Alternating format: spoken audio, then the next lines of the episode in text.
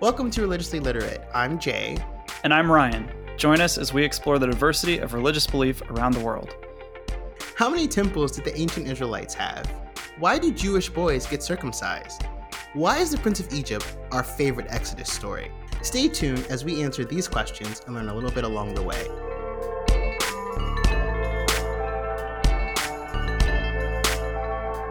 Thank you so much for joining us today on episode nine of Religiously Literate. Um, it's kind of been a while. Uh, we've been sort of not as diligent with our recording. I guess we've been busy. yeah, you guess, we have been busy. You are a full time PhD student and you also work. This is true. Um, and then I work, well, the fall, I worked like 60 hours a week between, you know, we have a lot of programs we go on campus. So, and then I have another job. So it's been busy, which means there's not a lot of time for recording. But here we are doing our best. Uh, and we're going to talk about something that I really enjoy, even though I don't know as much about it as like someone who's really into is really into something should know. But I, I do think I, I do think that we know like a lot more about this tradition, or we've spent a lot of time in classrooms learning about this tradition than we have any of the others we've talked about. I think collectively uh, between the two of us. Yeah, I think that's true. Definitely for a grad school.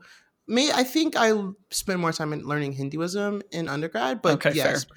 for someone who initially wanted to st- study Hinduism and Arabic, and then ended up studying sports, I have spent way more time in classrooms in grad school studying this tradition, so that's fair. Should we tell everyone what we're doing today then yes, instead of teasing should. it? sure, sure, sure, sure. Uh, so today we're talking about Judaism, which is really old. I mean, it is. You're not wrong. um, yeah, that's what I got. It's really old. we haven't recorded in a while, people. You got to give us a break. yeah. Um, so tell us some facts about Judaism. Oh, something about Judaism. Something about Judaism. Um, my first exposure to Judaism was um, the Rugrats Passover episode, which is good. Great retelling. Not the most accurate, but you know they're babies. What it is. Say? It is my second favorite Exodus story, which we'll get to yes. our first favorite later.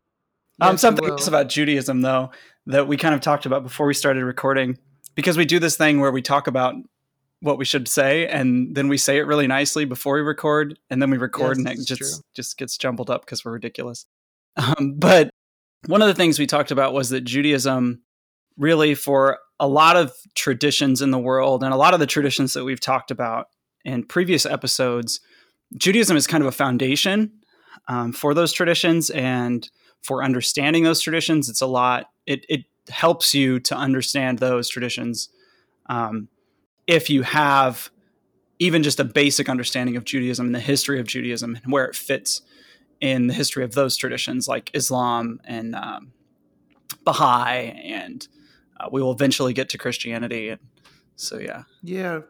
It's also just along those lines, such a huge part of Western culture, which seems kind of ironic considering that Jewish people are such a minority and collectively make such a small percent of the population but the old testament has so many influences directly the new testament but just in mm-hmm. western culture it's utilized in so many ways so and it's really only talking about jewish people or, as they call themselves at the time the israelites so I, I do think it's important to kind of talk about it for anyone who maybe isn't as familiar with Western culture, or if you are familiar with Western culture but you want some insight into where things are coming from, Judaism is a really good place to start.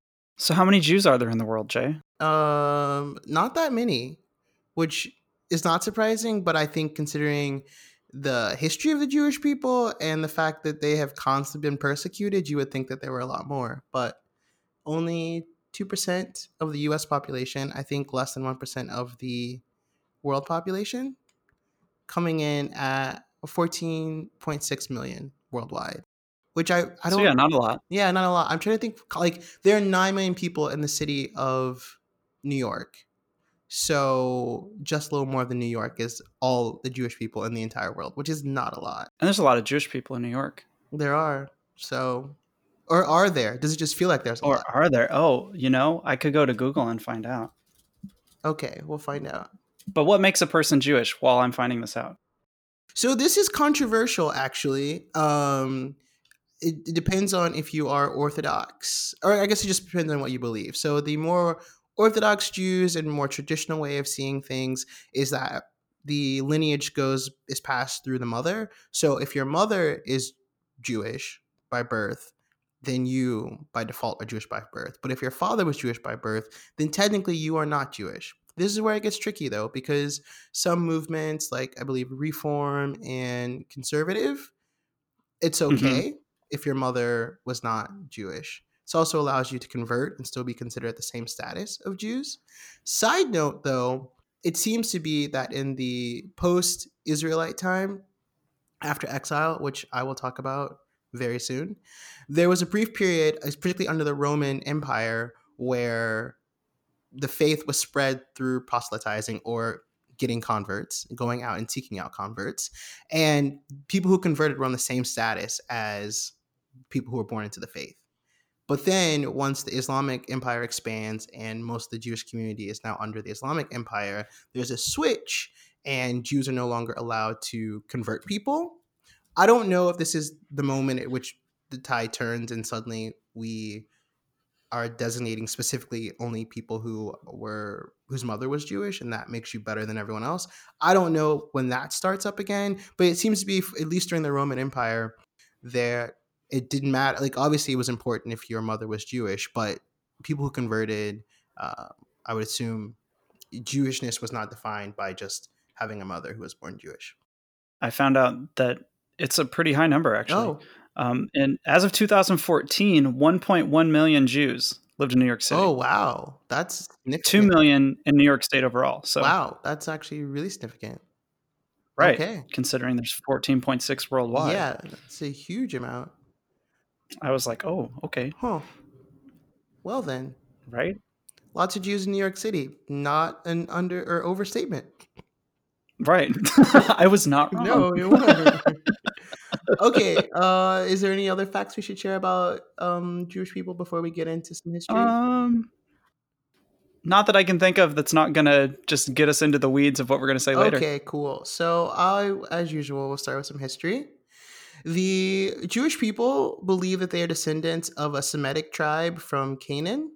And according to the Bible, they are descendants of the patriarch Abraham. You may remember Abraham from Islam, as well as briefly discussed in the Baha'i Faith episode. Uh, so Canaan is thought to be actually a pretty massive area that incorporates modern day Israel, Syria, and Jordan. So fairly large area that we're talking about.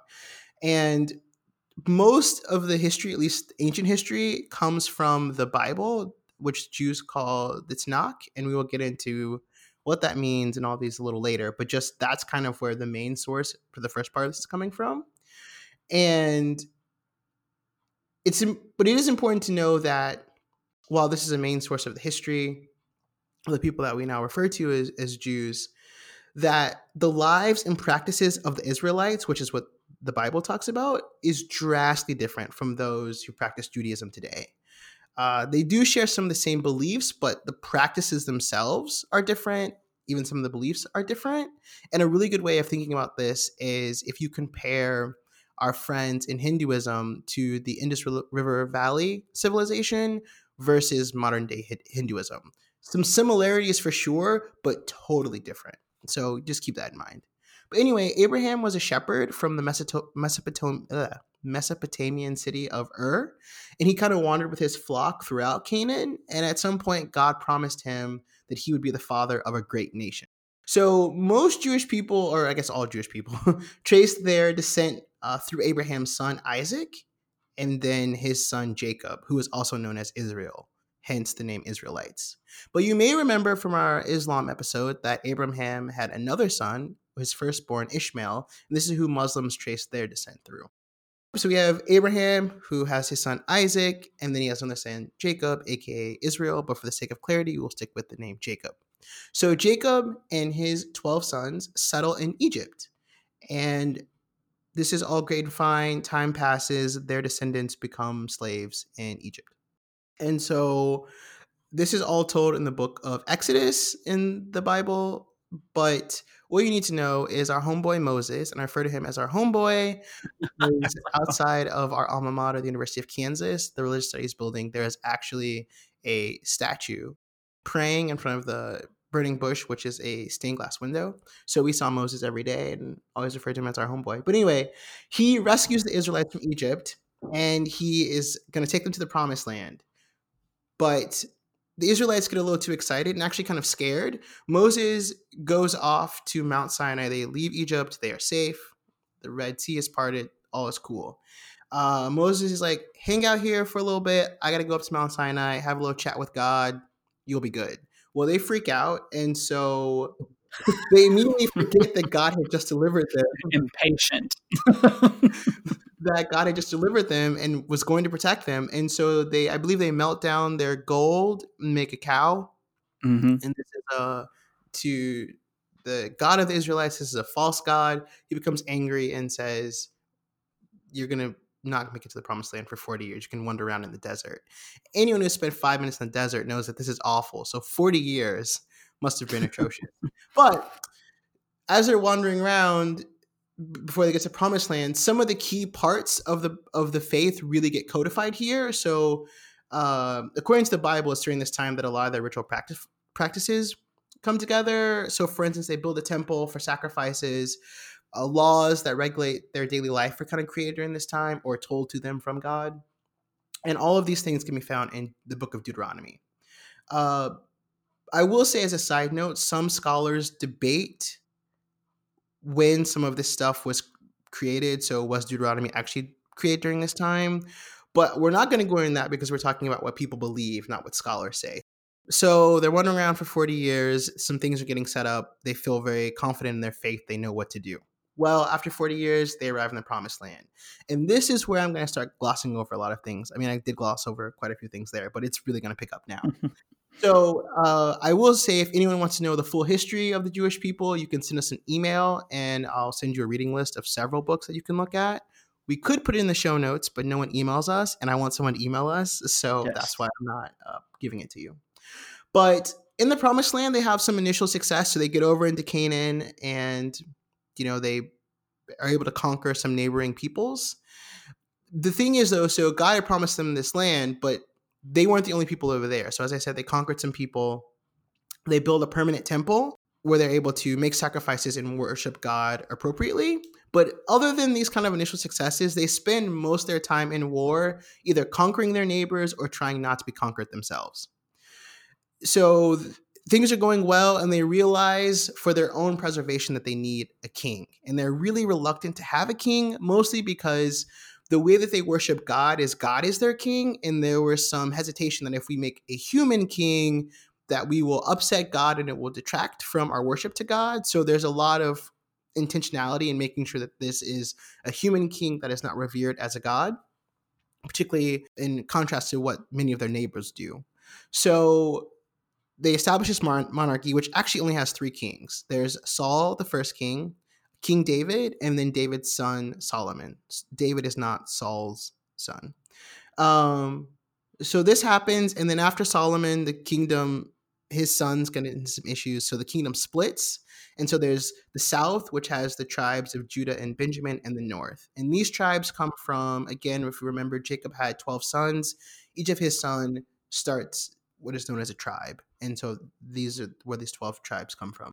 I won't say much other than that because that's kind of the end of the good part of the story. It's kind of downhill from there. but I will say, I mean, it's true. The split is important though because there are splinter groups within the Jewish faith that trace themselves back to this split, either in practice or ideology.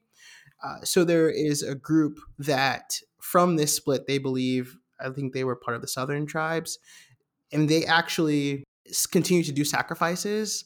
And there is a mountain in Samaria where they go every year to do a sacrifice, and like that is traced back to the specific split.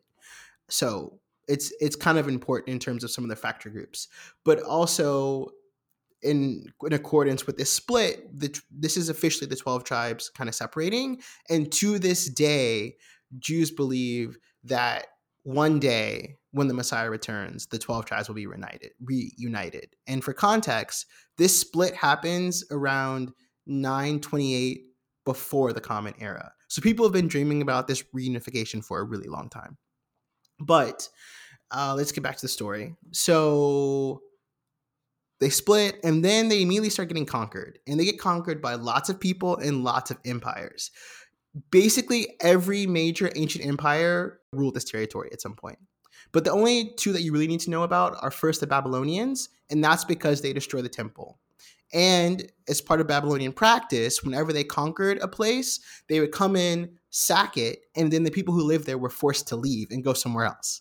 So this is beginning of the exile, and this is a turning point in terms of Jewish history because from this point on, there will always be Jews in exile. Once the they're forced to go, they're kind of out there and then eventually the babylonians are conquered by other people including the romans. And as part of or, or, sorry i'm wrong. First they're conquered by the persians. And as part of persian policy you are allowed to be in your area. So the israelites were allowed to return and they built a second temple that far exceeds the first temple so things are really good they're able to perform their sacrifices and please god but then the Romans come in and they totally sack the place. And as part of their sacking, it is complete destruction. They rob the temple and take certain things from the temple to use in, for their own gods. So I should also note that this is like several conquests later. It's not just the Persians and the Romans, like other people come in and do things, and then eventually the Romans come in. I also would note that I have glossed over several revolts by the Israelites, but again, if you want to know them, let us know. I'll give you plenty of reading material. When the temple is gone, minus the Western Wall, which still exists today, there's a major issue for the people because without the temple, the Israelites can't worship God properly. And from this kind of crisis of what do we do now, two things arise. First, we get rabbinic Judaism, which is there were group there were different leaders in the community who had different names. One of them were the Pharisees, who were more learned class. They were very strict and they're just very orthodox, because you could say. Well, they go on to draft what is called rabbinic Judaism, and which actually still exists. The main form of Judaism today is rabbinic Judaism. So they definitely are the foundations for what modern Judaism looks like today. We also get the rise of the synagogue. So a lot there's a shift from this is part from the uh, rabbinic class. There's a shift from doing temple or doing sacrifices every day at the temple and all these sacrifices that would be done and practices to shifting to life in a synagogue. So the trans so one transfer is we stop doing sacrifices, instead we have prayer. So you also continue to see to get a diaspora of Jews. So one thing to note is when they were exiled by the Babylonians, not all the Jews came back when Persia allowed them to come back. Some people just stayed where they were. So you already had little groups of Jews just outside of Canaan. And now because there's no synagogue or sorry, there's no temple for people to worship at. It's like why why should I go back? So diaspora really starts to happen, and you no longer have a monolithic of Jews. Uh, they settle where they are and they try to live their lives. Um, the unfortunate part is that they would go to places, settle, live their lives. Oftentimes, they were discriminated against in the sense they had to wear specific clothes that would designate who they were. Although they were dressing differently than anyone anyway, but you'd have to wear markers that you were Jewish. They were set in communities that were just for them. And they'd be doing fine, and then something would happen, either economic crisis or a rumor would go around, particularly among Christians, that Jews would use the blood of children for their Passover matzah. And so then the community would come in and slaughter them. And those who survived were forced to leave. And this is like a recurring theme throughout Jewish history. Uh, again, glossing over, but just a reality. They, as I said, they wore distinct clothing, but they also didn't do any work on the Sabbath, which set them apart from the rest of the communities. They lived in tight knit communities, and you get a distinction between the group where they're no longer a monolith, where we develop what are called Ashkenazi Jews, who uh, originate mostly in northern France, Germany, and Eastern Europe. They speak Yiddish. And then we have the Sephardic Jews who are living in Spain and Islamic countries, and they speak Ladino. And this separation is pretty clear by the early 1400s. So I've clearly jumped significantly. I'm going to jump a little more. in Eastern Europe, there's a lot of slaughter going on, lots and lots of slaughter. It's a pretty continual. So the people there begin to worry that they aren't practicing Judaism correctly because God is supposed to protect them and deliver them. And when they messed up, and historically, that's when bad things would happen to them. So they're thinking, we aren't practicing Judaism right. Something's wrong. God must be punishing us. So they're trying to figure this out. And there's a leader who arises. His name is Baal Shem Tov. And he pr- begins promoting a more righteous life in which every action is centered on God. And his ideas and practices spread. This becomes what is now known as the Hasidic or pious movement. And most of Eastern Europeans begin living this way and that's kind of their form of Judaism that stays. Unfortunately, they were viciously attacked during the Holocaust. So a vast majority of them did not survive, but the Hasidic lifestyle does continue to survive, and mostly they are in the United States and Israel. Should be known that little has changed about their way of life and beliefs uh, since when the uh, Baal Shem Tov's life, which was in the early 1700s. In contrast, Jews that were living in Western Europe around the early 1700s, there was a lot of debate within these countries about whether or not Jews should be full citizens and whether they should have access to things. So, again, they had been living in these small communities that were tight knit, they were isolated from the rest of the the rest of wherever they were living. They may act and trade or do certain financial things, but for the most part, they were like kind of by themselves, except for their work. So Western Europe's thinking, hey, we should do something about these people. Actually, notice see them as people. So they so the first time starting the 1700s, they are given access to universities, public education. If it doesn't exist, but like education outside of the home that other Christians had access to. And this is the first time that they have access to education that is not completely Jewish. So we're thinking 928 BCE to 1700s. They've only had access to Jewish education, which is really interesting. Uh, but because they begin to be treated like everyone else and they get exposed to other things, and that's not to say that Jews didn't practice science or philosophy or things like that. They definitely did throughout the medieval times, but it's kind of in their own communities. Uh, but this kind of because they finally have access to other groups and they're seeing different lifestyles, there this gives rise to reform movements, uh, which would really kind of take hold once they move to the United States. But that's kind of the history of the Jewish people, so to speak. I know that that's like very broad, and I didn't talk about practice or anything because we're going to talk about the specifics very soon. But that is how we get from Abraham to today.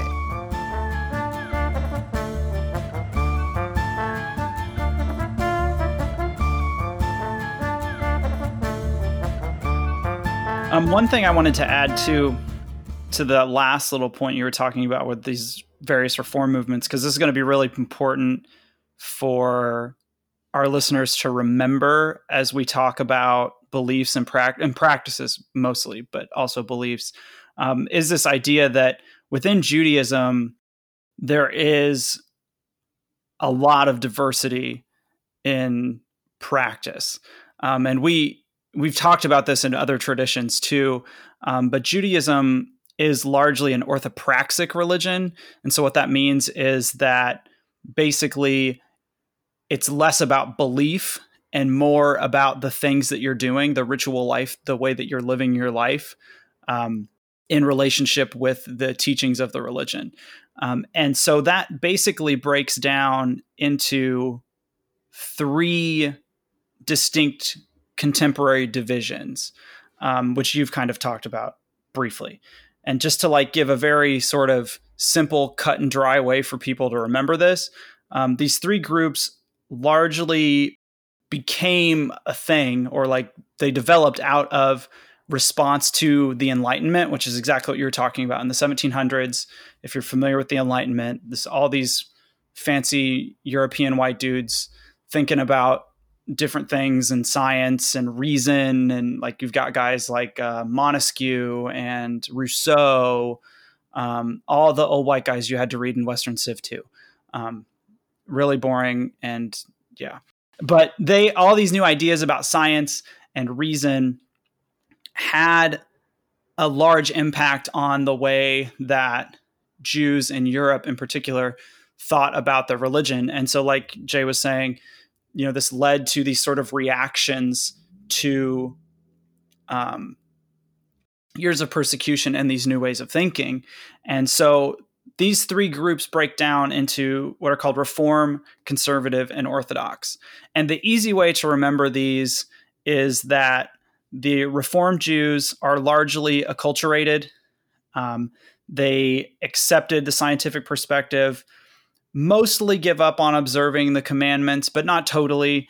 Um, they're, I guess, they're less concerned with following them in the strictest sense. Um, then you have the Orthodox Jews, which Jay talked about um, briefly in terms of the Hasidic Jewish community. And these folks are groups that rejected Enlightenment ideals and instead decided to follow more strict observances of the commandments or the laws. And then this is kind of where it gets sort of confusing. So the conservative Jews are the sort of middle ground Jews um, in terms of observance of the teachings of Judaism. And so tradition is important for conservative Jews. Um, so there's much more adherence to the commandments than, say, in Reform communities, but there's still also much more open to change over time. So I guess we can move to beliefs now. Yes. So Judaism is yet another monotheistic tradition. Um, it is also another tradition that has a very nice little statement of faith, which I appreciate because it makes talking about these sections very easy. um, so, the basic profession of the faith. Wow, I wrote of the face in my notes. That's really sad. the basic profession of the faith is called the Shema. And translated into English, it's Hear O Israel, the Lord our God, the Lord is one. Basically, it's saying that the Jewish God is for the Jews, and that is the only God. And that's pretty much the gist of Judaism. So we're done now. Thanks for listening. um, um, that's not true. So, so going back to what I was saying before about Judaism being a more orthopraxic religion, um, that the whole life of Jews, for the most part, revolves around the practicing of biblical commandments. So if you are familiar at all with the Old Testament or the Hebrew Bible, which the Hebrew Bible and the Old Testament are actually different, um, which our former professor of ours would be so upset if we didn't mention this. Um, so I don't. I, I, feel like we mentioned this in a previous episode about how Bibles are organized, um, and one of the big differences between the Old Testament and the New Testament is the terms of organization. Um, so the Old Testament is organ is takes certain books in um, the Hebrew Bible and reorganizes them to sort of create like a prequel to Jesus and his birth. So just a fun note. But in the Hebrew Bible, like Jay was saying before, there's a collection of commandments, and these are basically just religious rules or religious laws that God has laid that the Jew that the that God has laid down for the Jewish people, um, and these are called mitzvot, and there are 613 of them. So when we talk about different groups deciding to follow or not follow certain commandments, we're not talking about like we're not deciding to follow four or five things. We're deciding like, oh, there's 613 of these things that we get to decide whether or not we're going to follow. Um, and so that really distinguishes the different groups today. And so these commandments are all included and then interpreted in a massive body of Jewish scripture and literature. Um, so the basic, um, the most basic piece of Jewish scripture is the Tanakh, which includes it's which the Tanakh is actually an acronym for the the uh, sections or the types of literature that are within it. Um, so the first is the Torah, which is made up of the Pentateuch or the first five books of the Bible, um, the the first five books of Moses. Um, that's you know those are those are the five books. So Genesis, Exodus, Leviticus, Numbers, Deuteronomy. Was I right? That's right. Uh, yeah, that sounds right. Right on.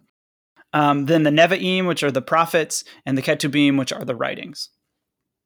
Um, there's also this massive body of literature that interprets and, um, all of the commandments because these commandments were made 2,000 years ago. We have to decide how they work now.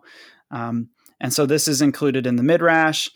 I forget how the Mishnah is different, Jay. So the Mishnah is it's a lot of legal laws that are more specific than I think it's just in it's laws that are included in Deuteronomy, I think, but even more laws. So there there are actually six parts to it, um, and I can break those down for you. So the first one is seeds, which is agricultural laws. Then there's fixed seasons, which are laws about the Sabbath, festivals, and fast days. That's followed by women, which is a section on marriage and divorce. Damages include civil and criminal law, and then there are holy matters, which uh, addresses sacrifices and rituals of the temple, and and cleanliness, which are laws of purity. And the, this is made up of uh, it's broken into what are called tractates, and then those are broken into chapters. So there's 63 tractates and 523 chapters. The ninth tractate is a collection of rabbinic sayings and ethical advice. So that's why they say it's mostly legal parts. I guess it has more than yeah, it's mostly legal. Um, but this one section is actually not legal, and this one section is actually often included. It's like a part of this, but it is that part is taken out and often put in prayer books. So that's what makes Thanks, it different. Jay. Mm-hmm. Um, and then the last part of Jewish literature is called the Talmud, which is essentially the most central part of rabbinic literature. Um, it contains basically all of the rabbinic teachings of what's called the oral Torah. So it's the written form of the oral Torah. Um, and the oral Torah is trying to find an easy way to explain this. Um, is basically all the rabbinic teachings that have been passed down since Moses, according to Jews um, that every rabbi has ever said, essentially. Yeah, or I would say every influential rabbi. Every, yeah, every influential rabbi. True. I do want to say, going back, just to give a little bit of context. So after the fall of the Second Temple, there were a group of scholars. Scholars, wow, group of scholars that were called the Tannaim, and they developed a legal tradition uh, during this time. So, addition, so that's where we get the Mishnah. But they also determined oh, the canon of the scripture, regular daily prayers, and the system of rabbinical ordination, as well as the transferring of temple rights to the synagogue. They were also preoccupied with midrash, which is interpretation of the biblical text. But then their successors, which were the Amoraim, I think I'm probably saying that wrong. They're the ones who created the Talmud. And there's two Talmuds. There's the Palestinian and the Babylonian one, and that's basically just where they were mostly produced. One was produced in Palestine, one was produced in Babylon. Babylon. But the Babylonian one is the most authoritative. So when you're looking something up, if you looking up a passage or you're talking about something, I don't know, uh, daily prayer, I guess, you would go to both and if they if they don't agree then you default to the babylonian talmud. And that's all i got. Yeah. Cool. Right on. Clearly jay likes the scriptural stuff more than i do. That's not true.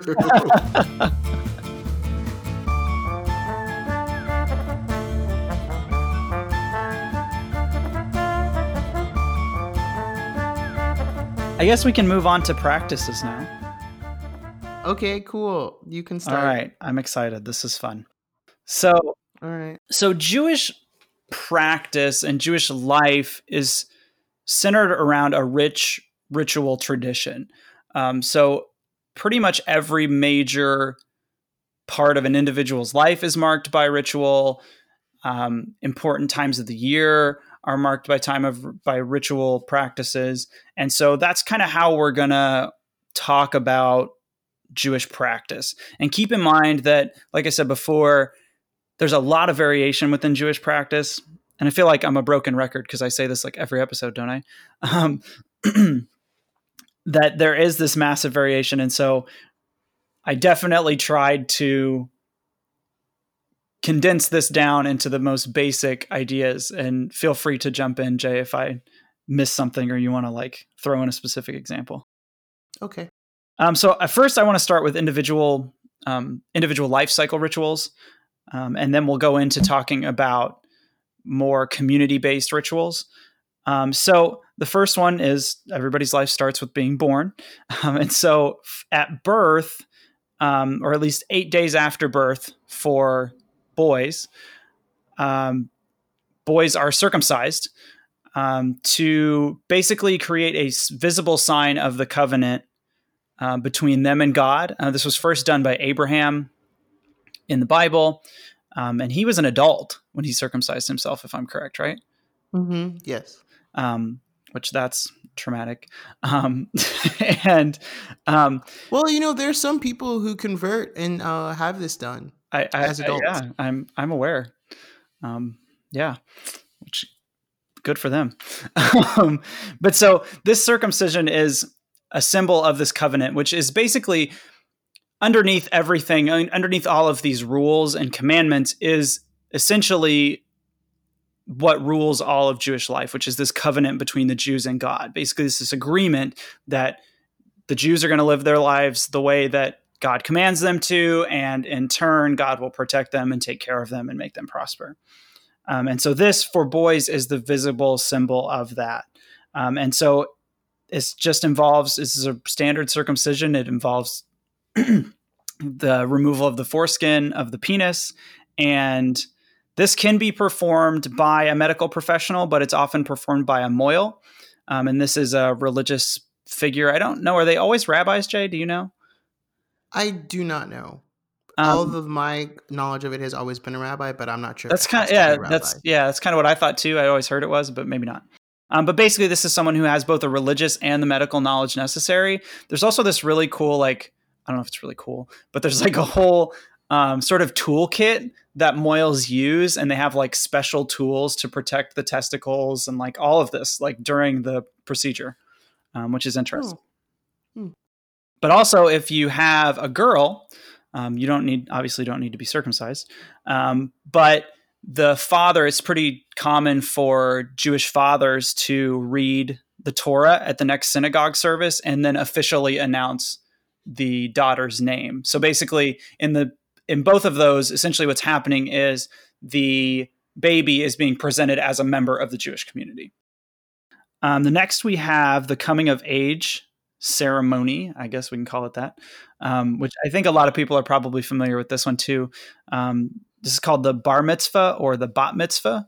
Um, so bar mitzvah means son of the commandment, bat mitzvah means daughter of the commandment. Traditionally, this was only, um, or historically, this was only done for boys, uh, but now, in the last probably couple hundred of year, a couple hundred years since these reform movements, certain communities have started to have to practice the ceremony for young women as well. And basically, what this does is at 13 years, at 13, um, children are um, considered able to fulfill the adult roles of any other member of the Jewish community who's also an adult. Um, and so basically, this is preceded by a period of intense study of the Torah, which culminates in reading the Torah before the congregation for the first time, which this is a big deal to be in front of the congregation and reading the Torah. Um, and in the US, um, it's pretty common for this to be associated with a big party, sort of like a Sweet 16. Um, I didn't, fi- I've never found or heard much of people of other Jewish communities in other parts of the world doing this or making as big of a deal as they do in the United States. Um, but if you've seen like pictures of little boys on the chairs and stuff getting held up above the crowd, like that's what we're talking about here. Um, maybe we'll find I'll find a good video of a good um, bar mitzvah and put it in the show notes because I know there's some good ones. Okay. Um, for girls, the ceremony typically mirrors that of boys, but some congregations have developed their own rituals um, for this. There's a lot of, um, I guess, contention is the right word um, about the role of Jewish women in the Jewish community. And again, this varies a lot f- and pretty widely f- between different communities. Um, but I was just watching something about um, doing some research on something for the next episode. Um, and it was talking about just the role of women reading the Torah. Um, and so that comes into play here as well.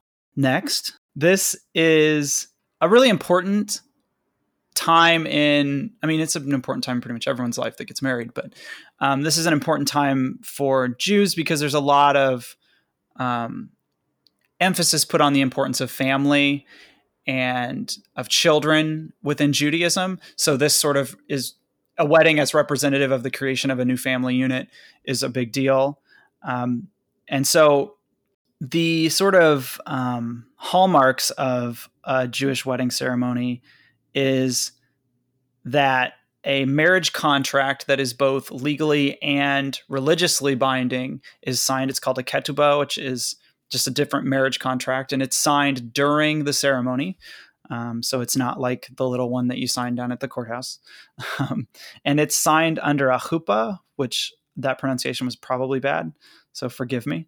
Um, but basically, this is a wedding canopy, which is set up sort of at the altar. Like if you think about a traditional like American wedding, um, it's set up at the altar and it consists of a sheet and then like four poles um, that hold the sheet above the couple. Um, and sometimes this is just a standalone sort of um, thing, but then other times actual members of the wedding party or like family members will hold up each of the uh, four posts. And this is seen as sort of symbolic of the home that the newlywed couple will be building. Um, and then another thing that I think um, people are probably somewhat familiar with is the breaking of a glass after the end of the ceremony. So the after the ceremony's over, signed the marriage contract, the groom typically will break a glass with his right foot and then the audience will say Mazel Tov, which means congratulations. Um, and I've heard a couple different uh, interpretations of why people do this. Um, one of the at uh, KU, we had the uh, rabbi from the Chabad house come over and uh, guest lecture in a couple classes that I GTA'd. And he always talked about this in his lectures. And he said that um, basically his interpretation of it, or the interpretation that he was familiar with, was that this moment of joy and excitement as this new couple is getting married um, is also a moment to reflect on the fact that like in the world there is also suffering and that not everyone is having a good time right now. And so this is a moment to like remember that and sort of as this sort of jarring um, you know sound of breaking a glass. Um, i also read that um, it's pretty common now to not use a glass it's actually very common to use a light bulb because it makes a like bigger now bigger noise. Oh, interesting. And because it's thinner glass, so it breaks easier. Mm-hmm. Uh, but I thought that was kind of interesting. Also, some other um, interpretations talk about the destruction of the temple. It's like as a remembrance of the destruction of the temple too. Uh, and lastly, um, in terms of the life cycle um, things, um, is death. And so when someone dies, the there's a lot of there's some pretty basic steps or like procedures to use that are used in terms of like preparing the body and so the body is washed by members of the same gender and then clothed in a simple white shroud um, to sort of symbolize that everyone is equal as they come before God. So after the body's been prepared for burial, um, the burial is it's assumed that the burial will be uh, carried out as quickly as possible, and this is often done without a viewing. So after the burial, there is a period of mourning for individuals who are close to the person who passed away. And so this is there's is broken into two periods. So the first is a 7-day period that includes a complete exclusion from social life. So the individual, the people don't go to um, work, they don't go to school, um, and they're generally cared for by the community. This is called sitting Shiva. Um, then there's a 30 day period after the death where these mourners will uh, just continue to be in mourning, but they return to their um, regular social life, work, school, things like that. Okay, so now I want to move on to rituals that sort of um, schedule or sort of break down the community cycle. Um, so the first of these is the sort of most basic is this is the Shabbat, which is just a weekly Sabbath. And so this is the weekly recognition of this covenant between gods, between gods, between God and the Jews, between gods and the Jew. Weird. between between God and the Jews. Um, and this is a right sort of a recognition also of how at the end of creation God rested for a day. And so on the Sabbath, um, Jewish folks do not work. Um, and so the day is meant to be spent with God, with your family, with yourself. And this takes place on Friday at sundown to Saturday at sundown. And so some Jews will participate in a synagogue service that marks the beginning of the Sabbath, but then others don't. Um, different kinds of activities are encouraged. Um, sometimes like Torah study, also prayer. Um, back to our Chabad rabbi at KU, um, he talked about just spending lots of time with his family. Um, and he would like just hang out with them. And that was pretty much what he did. He spent the day just hanging out with his family. I remembered a fun fact about Jewish worship services. Yes. Um, to actually have a an official Jewish worship service, you have to have a what's called a minyan. Yep. Um, and a minyan is just a group of at least ten Jewish men, and so that in, so that would include anyone over the age of thirteen who's gone through the bar mitzvah. All right, talk, tell us about the calendar. Okay, so yet again, we have a lunar calendar. Um, so the Jewish calendar is lunar. It follows the lunar cycle. So the months are either 29 or 30 days long, which is just determined by the cycles of the moon. Um, and so if you do the math, that year comes out to be a little bit shorter than the calendar that we use, and we can't remember the name of that calendar to save ourselves. We talk about it every Gregorian. episode. Thank you. Um, the Gregorian calendar comes out a little bit short, and so every so many years, a 13 month is added to the calendar to compensate. And so, if you've ever paid attention on your calendar on the wall, or on your phone calendar, or your Google Calendar, or whatever calendar you use, if you have the uh, like religious holidays on it, and you pay attention to the Jewish holidays, they move throughout the year, and so some years, for instance, Hanukkah will be really early. Some years, Hanukkah is clear up by Thanksgiving. And then other years, Hanukkah is clear back by Christmas. Well, I, we should say that they move, but they don't.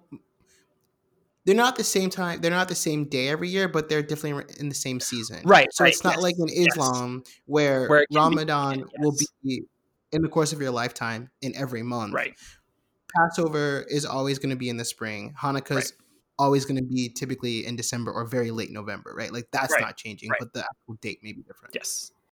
So with that in mind, um, let's start with the beginning of the Jewish year, which is Rosh Hashanah. So this is the Jewish New Year. This typically falls in September or October, um, and it's not like the sort of secular or American New Year where we get all excited and we drink a lot and we party and have a good time.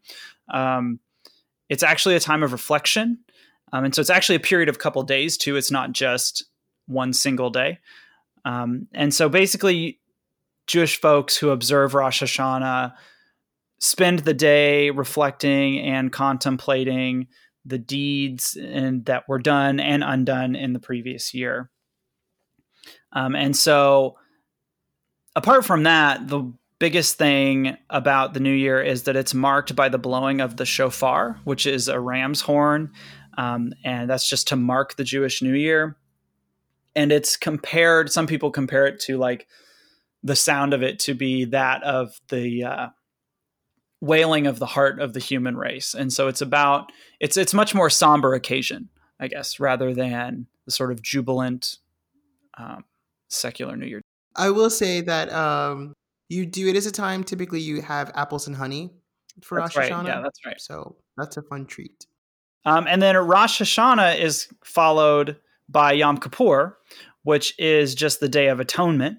And so after you sat and thought about the things that happened over the last over the last year, um, you then spend the day trying to seek atonement for those things from God and, if you can, the people who you've wronged over the year. Well, I, I will I will say that so this is a modern form of an ancient ritual where you would have taken several cows um, and sheep and had them slaughtered at the temple. Oh, really? And so the, this is now transformed into we're not slaughtering animals at the temple anymore. Instead, we're having a day of atonement one of the highlights of the Jewish calendar. Because let me say right now, actually, that this is not at all a comprehensive list, just like Jay um, very much gave you the Cliff Notes version, a very good Cliff Notes version of Jewish history. Um, I'm giving you the Cliff Notes version of Jewish ritual life. Um, there are all kinds of cool holidays. Um, Simchat Torah is the coolest one, in my opinion. Um, so if you want to know about Simchat Torah, since we're since we're trying to get people to email us, um, email us and I will send you some cool stuff about Simchat Torah. Um, but so the next next holiday I want to talk about is Hanukkah, which I think everyone's probably familiar with. Thank you, Adam Sandler. Um, this is the festival of lights. Um, so this takes place, like we said before, either in late November or in December, and this commemorates the rededication of the temple after the Maccabean revolt in 160 BCE. Um, so basically, the story of this is the Maccabees. Who are they revolting against? Are the Romans? The Greeks. The Greeks. Thank you. So the Maccabees were um, revolting against Greek rule in um, Israel, and basically, after they defeat the Greeks, they go to rededicate the temple, and they find out that there's only enough oil to be burnt in the temple lamp for one day. Um, but they decide that they're going to burn it anyways. And miraculously, it lasts for eight days, which was also the period it took to prepare and consecrate new oil for the temple. Um, and so the lighting of the menorah on Hanukkah is to commemorate this. And so menorahs, Hanukkah menorahs hold typically hold nine candles, so one candle in the center to light each of the other eight candles over the course of Hanukkah. Um, Hanukkah is, from my reading, much more popular of a holiday in the United States, or I guess it's much more an extravagant holiday in the United States, and that's due in large part to um, its overlap in the holiday season, basically. So it's close to Christmas. Um, and so it's not uncommon for American Jews to give gifts or small gifts uh, throughout Hanukkah. It's not anything like what um, most average Americans do for Christmas, but um, it's sort of taken on some of those traditions as well. And I've noticed since moving to Columbus, there's a much um, bigger Jewish population in Columbus than there was in Kansas City, or at least where I was at in Kansas City. And there is Hanukkah stuff all over the stores out here, and it is really cool. Yeah. I also say that the cool thing about Hanukkah is this is when you have latkes. Yeah. And so you'll have a lot of parties where people, I've been to several Jewish parties, basically just latke parties where people bring stuff, but the main thing is latkes, which are fried potatoes. They have been shredded. Um, the old fashioned way of doing it is taking it to a cheese grater and shredding it that way. You can also, if you're fancy, pop it in your shredder on the food processor. And then you have to drain them of the water and you add flour and egg and you fry them up. And then traditionally you would put either applesauce or sour cream on them.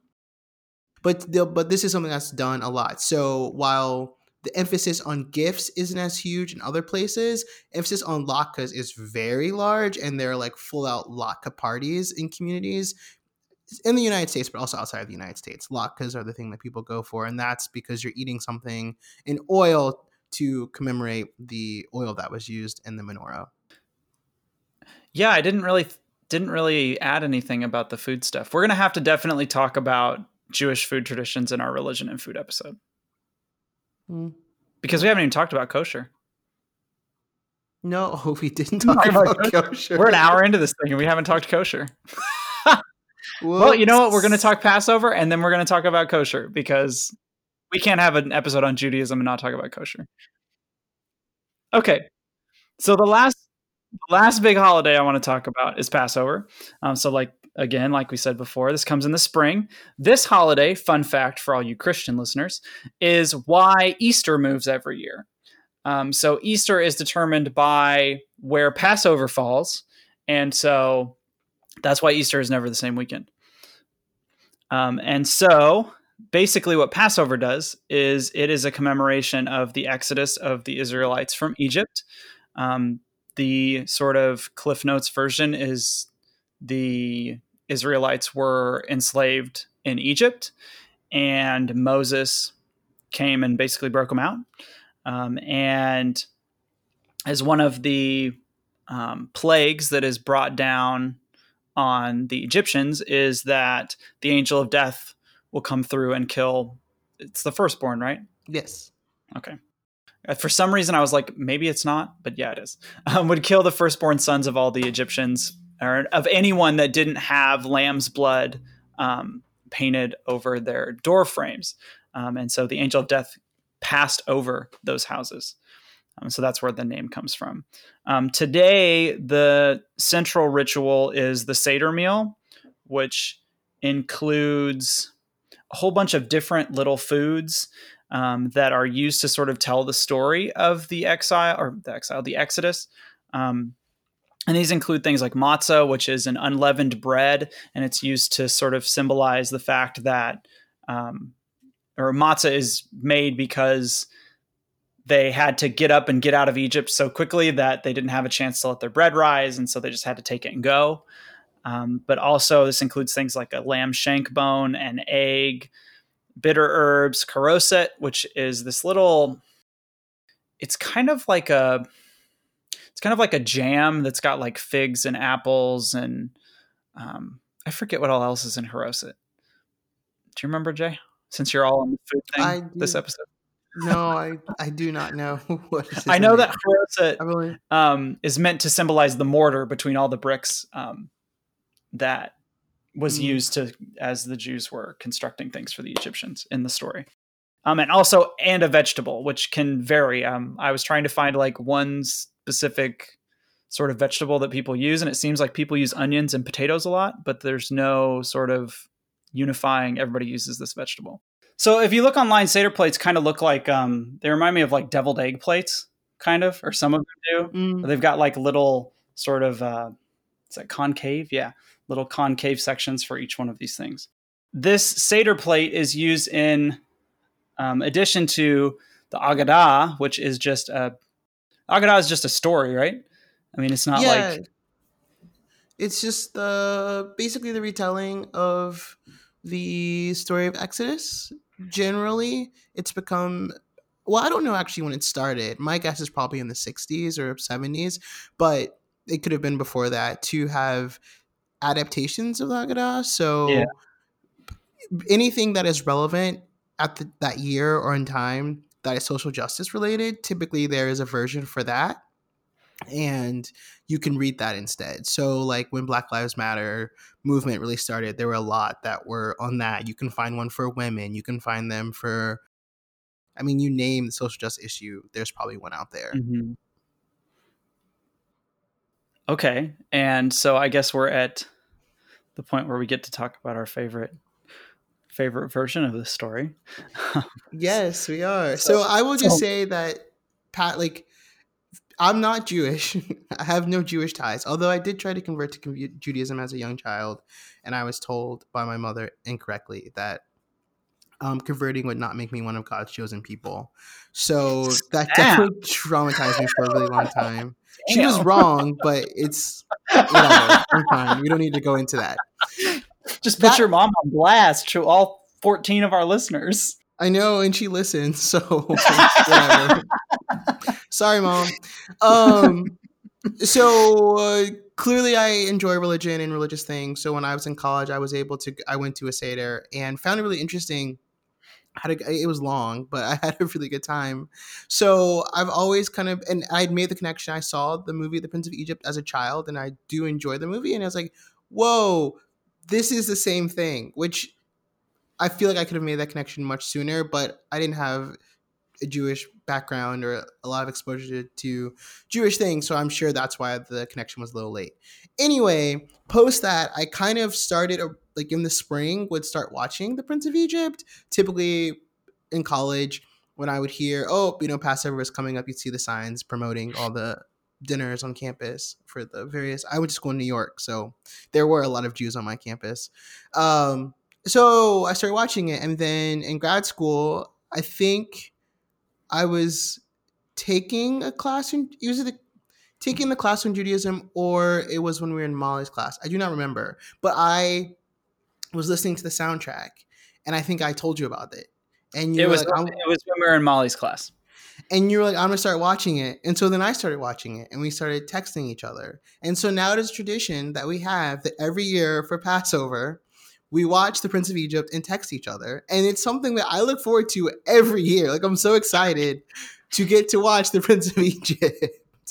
so it has now become, even though we like do don't do any of the other things, we commemorate the Passover with The Prince of Egypt, which is really fun. And if you haven't seen The Prince of Egypt, it's great. You really should watch it. Yeah, it won a lot of awards. It's one of like I would say the best DreamWorks is necessarily known for their animated films, but their two best animated films are Shrek and The Prince of Egypt. So I was gonna say it's a good pre-Shrek DreamWorks film. Yes. And then I will say the other cool thing about that I learned is recent well, when I was in took a class on Judaism, is that the Prince of Egypt, the producers and writers spent a really long time trying to get the story right. So, in addition to looking at the Bible, they also looked at uh, Mishnah and, and Midrash. And so, that is why in the story, Moses is, as a child, he is thought to be the brother or half brother of mm-hmm. Ramesses, mm-hmm. the Egyptian king or pharaoh. Who would then turn on him, and that's who he goes against. That is straight out of the Midrash. That is not in the Bible. So they use a lot of sourcing to try to get it as textually close to Jewish tradition as possible. They also use several names of God. So Elohim and Adonai are used in the film, which Christian listeners or people who are not Jewish may not be familiar with those names, but those are two of several names that for God that Jewish people use. And so the fact that those are in there is really cool. And there's also a lot of Hebrew in the film, which was really cool to listen to after you've like studied about Judaism. You've picked up all these Jewish word or Hebrew words to be able to hear them in the film. But it's a remarkable movie. It's fantastic. I'm very much looking forward to to 2020 when we get to watch it again. And right. I can't say enough about it. It has a really great cast too. I didn't realize who all was in it. Yeah, like Val Kilmer's in it, Sandra Bullock, mm-hmm. uh, Martin Short.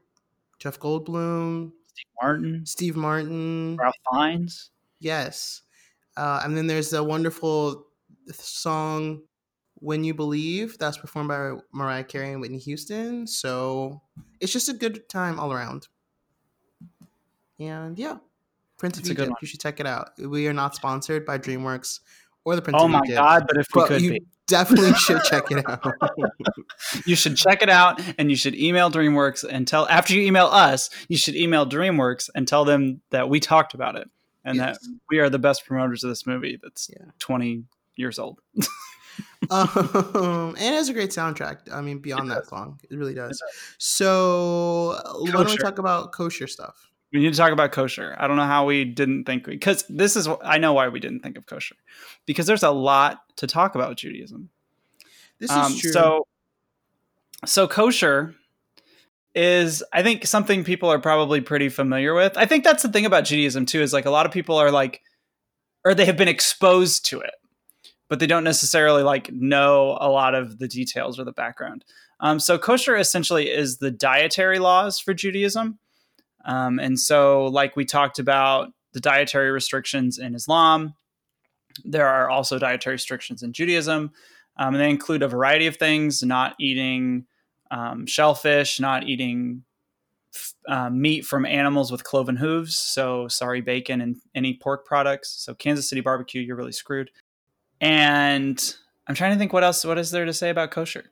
Um, you can't. So you, there's a rule that you can't eat a calf in its mother's milk. Oh, so that yes, means yes. no meat yes. with cheese.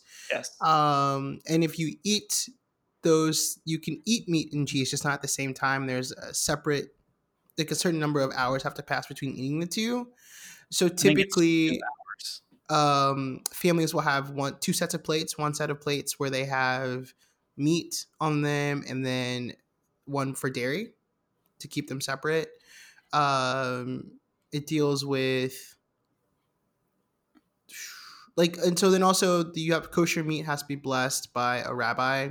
So that's a whole thing where you buy specific foods. And it's also not just about being blessed by a rabbi. It's also about the specific way in which yes that's true. meat it's was, been uh, meat's been killed. processed. Yeah basically how the animal was killed. Yes uh, because you can't eat blood and so all the blood has to be drained. Mm-hmm. um trying to think of other i mean there there are like many other things as well, but those are the probably main ones. And I'm trying to think what else what is there to say about kosher? Um, you can't. So you, there's a rule that you can't eat a calf in its mother's milk. Oh, so that yes, means yes. no meat yes. with cheese. Yes. Um, and if you eat those, you can eat meat and cheese, just not at the same time. There's a separate, like a certain number of hours have to pass between eating the two. So typically, um, families will have one two sets of plates one set of plates where they have meat on them and then one for dairy to keep them separate. Um, it deals with like and so then also you have kosher meat has to be blessed by a rabbi. So that's a whole thing where you buy specific foods. And it's also not just about being blessed by a rabbi. It's also about the specific way in which yes, that's true. Meat it's was, been, uh, meat's been killed, processed. Yeah, basically how the animal was killed. Yes, uh, because you can't eat blood, and so all the blood has to be drained. Mm-hmm. Um, trying to think of other. I mean, there there are like m- many other things as well, but those are the probably main ones. Anything else you want to talk about about Judaism? Well, anything else you have to talk about? Okay. Nope, I'm all set.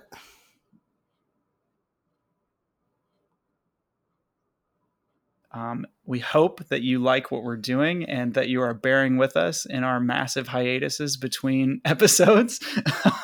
we hope that you're being forgiven, forgiving of that. Um, if you like what we're doing, please consider giving us a review um, we still have no reviews, or send us an email and say that you guys are awesome. We'll read it on air.